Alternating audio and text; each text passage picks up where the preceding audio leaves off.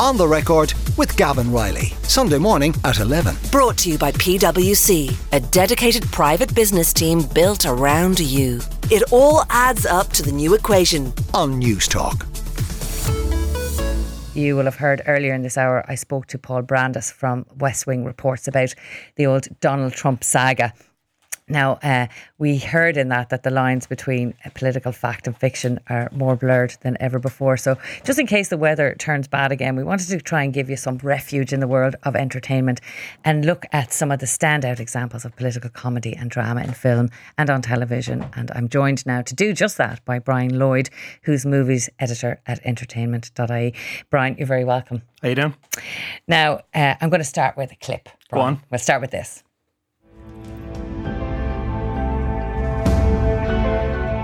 Any pugilist worth his salt knows when someone's on the ropes, that's when you throw a combination to the gut and a left hook to the jaw.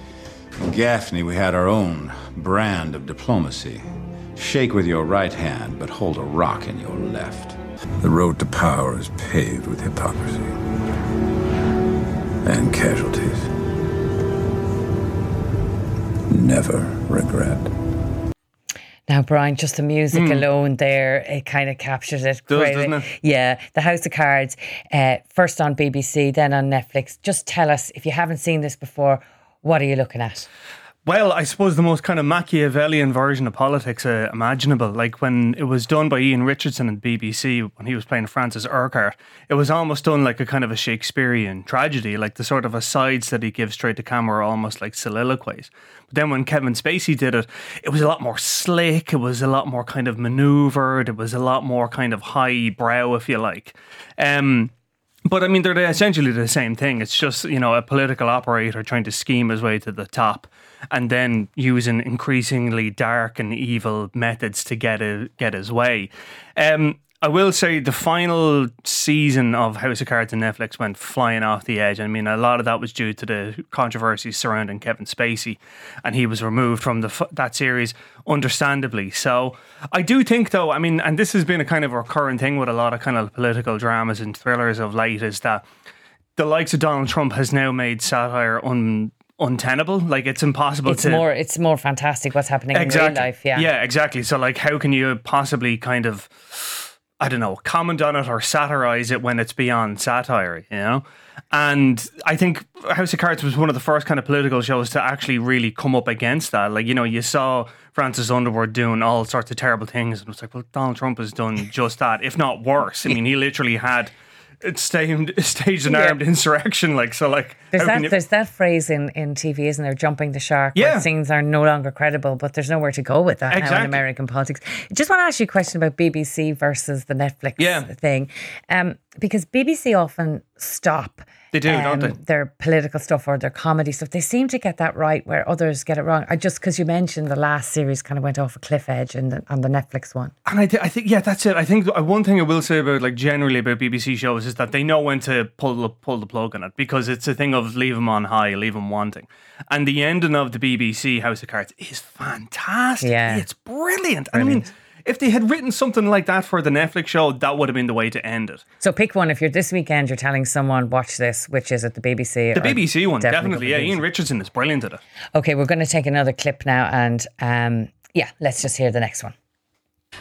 Well, quite honestly, Minister, I want a job where I don't spend endless hours circulating information that isn't relevant about subjects that don't matter to people who aren't interested.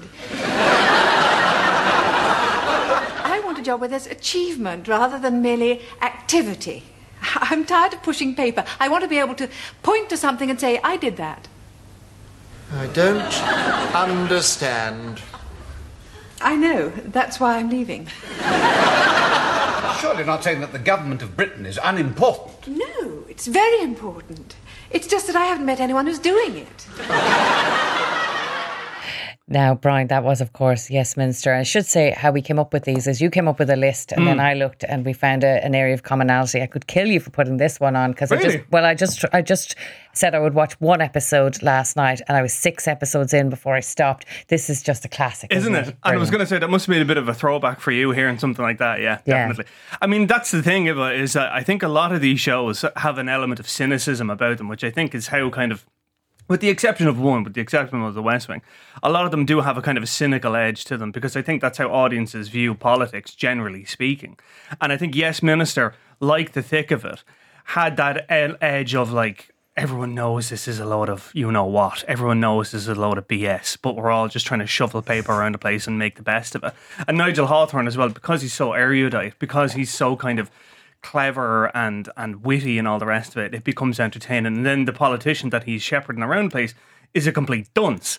So you have Derek Folds in the middle of it, who's just trying to, you and know... the acting is incredible, those little looks at camera. Yeah, just a little kind of aside. And again, that was a precursor to the likes of The Office, you know, that idea of like the kind of fly in the wall comedy. So, yeah, but I mean, Yes Minister and Yes Prime Minister are terrific stuff. And again, even though they've aged somewhat, like, I mean, there's a lot of stuff about, like, I don't know, the gold standard and North Sea oil exploration. Like, it might have aged the politics of it, but the actual comedy of it is still very, very relevant. Absolutely. And it was funny watching some of those episodes, how relevant some of the issues still are. But for me, having worked in government for, for ten years, uh, what it really did capture was the wiliness of the civil yes. service and the permanent government, you know, um, and that this notion that they're going to be there for the long haul. They're survivors. They're that's survivors. It. It's yeah, brilliant. That's it. They're just like, they're dug in. They are survivors. Like, and they just know how to. And again, The Thick of It does that. And I love The Thick of It. And th- that does that as well. But it's like, they're just, it doesn't matter if it's a left-wing party or right-wing party, centrist party, whatever. They're just going to have to go with the tide. Yeah. And you can see some of them, they do that in The Thick of It very well, where some of them do have more loyalty to the last party than to the current party and yeah. all the rest of it. So. And I guess what's running through all of these really is that the cutthroat nature of politics is one thing, but it is just business, and that, yeah. that and it's very much just business. Um, they just get on with it. Um, the other thing I liked about Yes Prime Minister is, it, and it does this very well, it shows the progression of somebody from a backbench into a ministry, and then their ambitions never stop because, of course, he wants to be Prime Minister in mm. the end.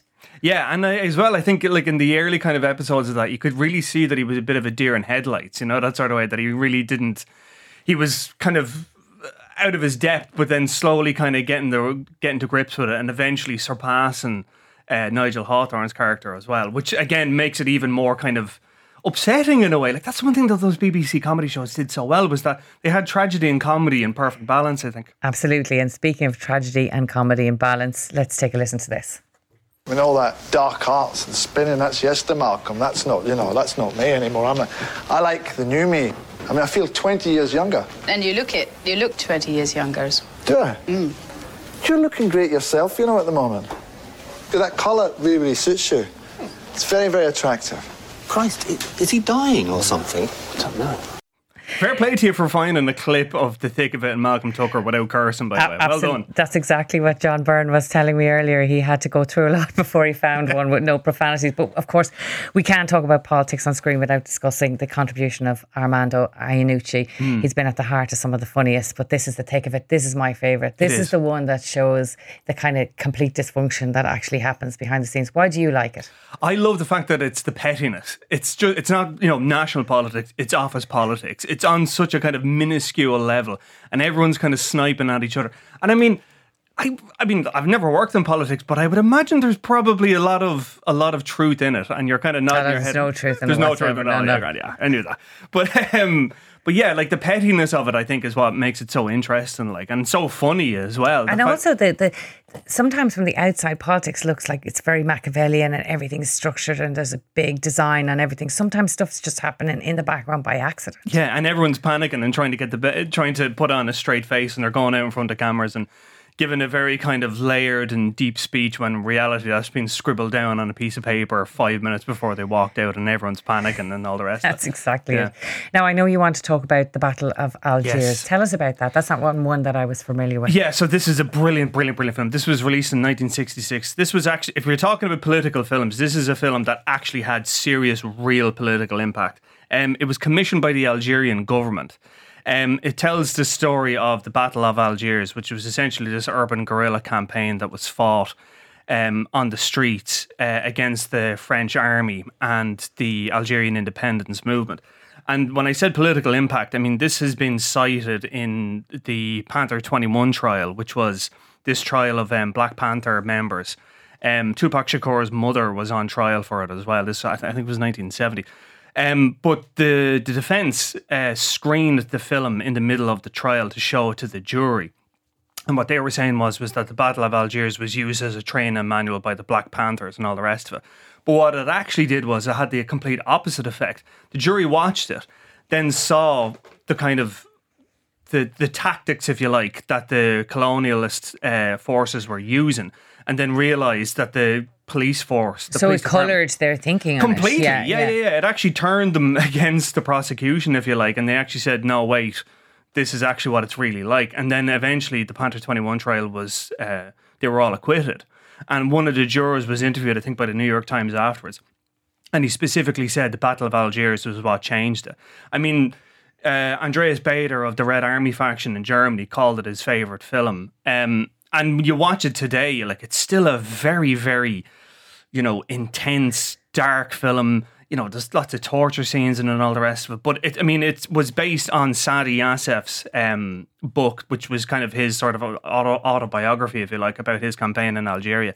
And to this day, it's still cited as one of the most poli- best political films ever made. And then just in terms of why you've chosen this as your favourite, do you like the performance in, performances in yeah. it, or it as a piece of film, or is it because of its consequence? All of it. All of it, all of it. I mean, the performances in it are very... I mean, they didn't use professional actors, like, so it's very real. It's okay. Very intense. The way that it was shot as well is almost like a documentary. And then the impact of it as well, that people are still talking about it forty, fifty years after the fact. I mean, you can go watch it on Prime Video right now. Like, it is brilliant. It but is. Don't go now because... I oh, don't go now, obviously, you. yeah. But I'm saying, like, later today, if you're looking for something that's on Prime Video, go watch it. It's definitely worth it. Okay, so we are going to have a quick clip now of The President's Men. Oh, I can't tell you that. But you could tell me that. No, I have to do this my way. You tell me what you know, and I'll confirm. I'll keep you in the right direction if I can, but that's all. Just follow the money. That's a classic, Brian. Mm. Why did you choose that one? I think the contemporary nature of it. I mean, Watergate happened in seventy-two. Woodward and Bernstein had their book out in seventy-four, and this was in cinemas in nineteen seventy-six. So it was really a case of very much on the cusp of it. I think the way that William Goldman uh, scripted it was very much in the style of a thriller. Like the scenes with Deep Throat when he's meeting him in a car park and Redford's talking to him. It's very tense. But also as well, it got through, I think, the procedural nature of it. The fact that this was worked on over time, they got it wrong, they had to go back. But then also as well, you have the political element of it as well, which was Bernstein was like meeting these people, trying to get them to coax it out of them. And then the, I suppose the web of you like the web of lies that kind of sprung out from the White House, I think is something that's still talked about to this day. Yeah, it's a great movie, even mm. if it were not true, but also maybe as much about journalism as it is. It is, yeah. Politics, it's it's yeah. A kind of on the cusp between a journalism film and political well, film. Well, look, Brian, they were all absolutely fantastic recommendations, and there's lots there for us to uh, get stuck into if the weather turns. That was Brian Lloyd, who's media, a movies editor for Entertainment dot I E. Brian, thanks very much for Thank being you. with us today. On the Record with Gavin Reilly, Sunday morning at eleven. Brought to you by P W C, a dedicated private business team built around you. It all adds up to the new equation on News Talk.